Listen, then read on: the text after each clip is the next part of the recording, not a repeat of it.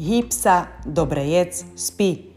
Počúvaš podcast o zdravom životnom štýle. To, čo ješ, či športuješ a dokonca aj či dobre spíš, má vplyv na tvoje telo, zdravie či náladu. Vypočuj si náš pohľad na veci, podložený najnovšími poznatkami. Milovníčka zdravého životného štýlu, právnička a matka Silvia Makovníková, ktorá sa vzdeláva online na Show Academy a novinárka Katarína Korecká.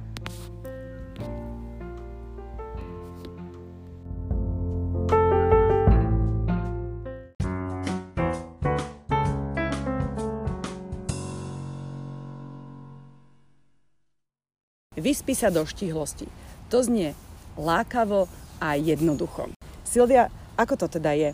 Keď chceš byť štíhla, neponocuj? Presne tak.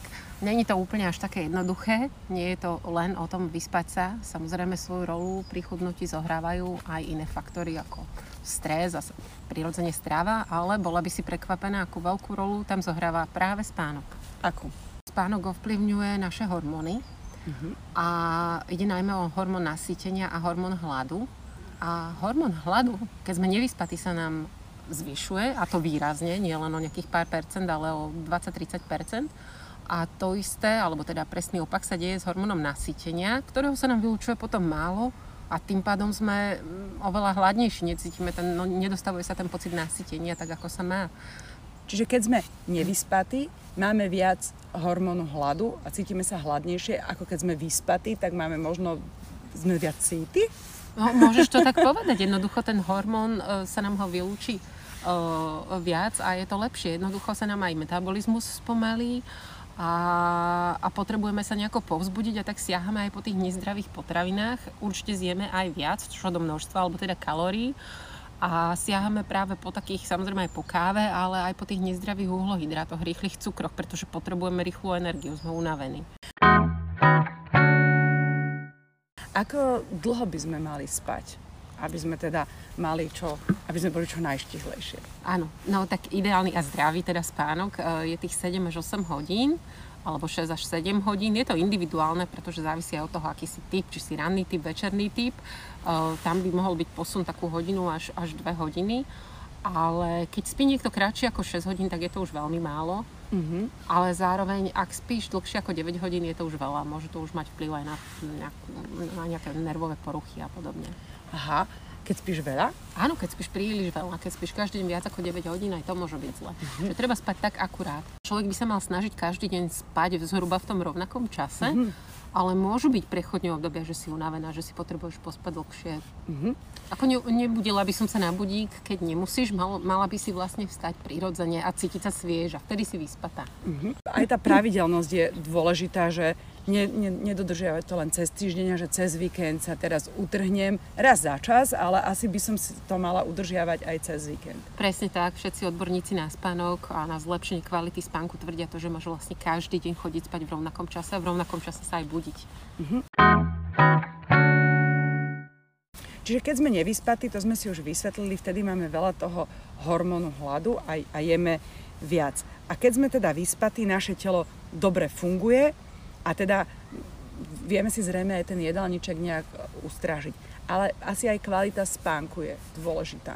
Presne tak, aj kvalita. A tu si vieme zabezpečiť viacerými o, vecami. Okrem toho, že budeme teda chodiť spať pravidelne, ako sme si povedali, tak je to samozrejme o, napríklad to, že nebudeme večer do noci pozerať do mobilu alebo do televízie, pretože potlačame vylúčovanie prirodzeného hormónu spánku, melatonínu.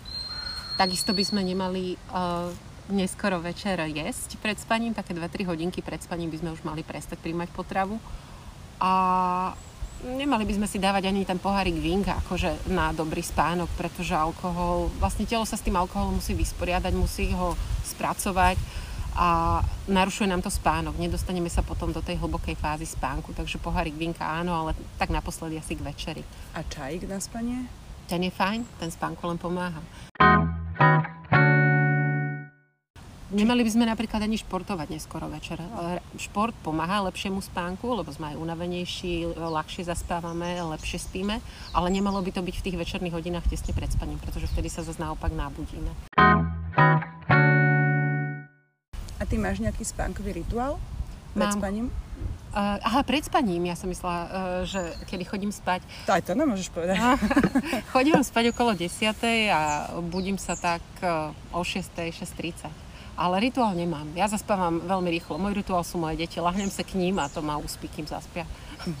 Ja mám knihu a tá tiež ma po dvoch stranách uspí.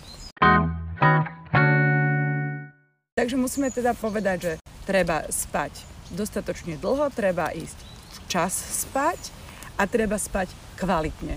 A potom sa to odrazí, že minimálne kilo dole. Máte problém schudnúť a už ste preto urobili skoro všetko a neviete čo ďalej, tak sa zamyslite aj nad tým, ako spíte, pretože to môže byť práve tá prekažka, tá brzda, ktorá vám bráni posunúť sa o kúsok ďalej, ten kvalitný spánok.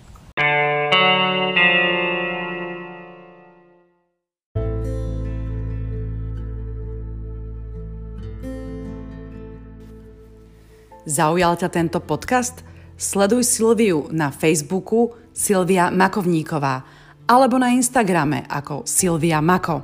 Viac sa dočítaš aj na jej blogu Food for Health.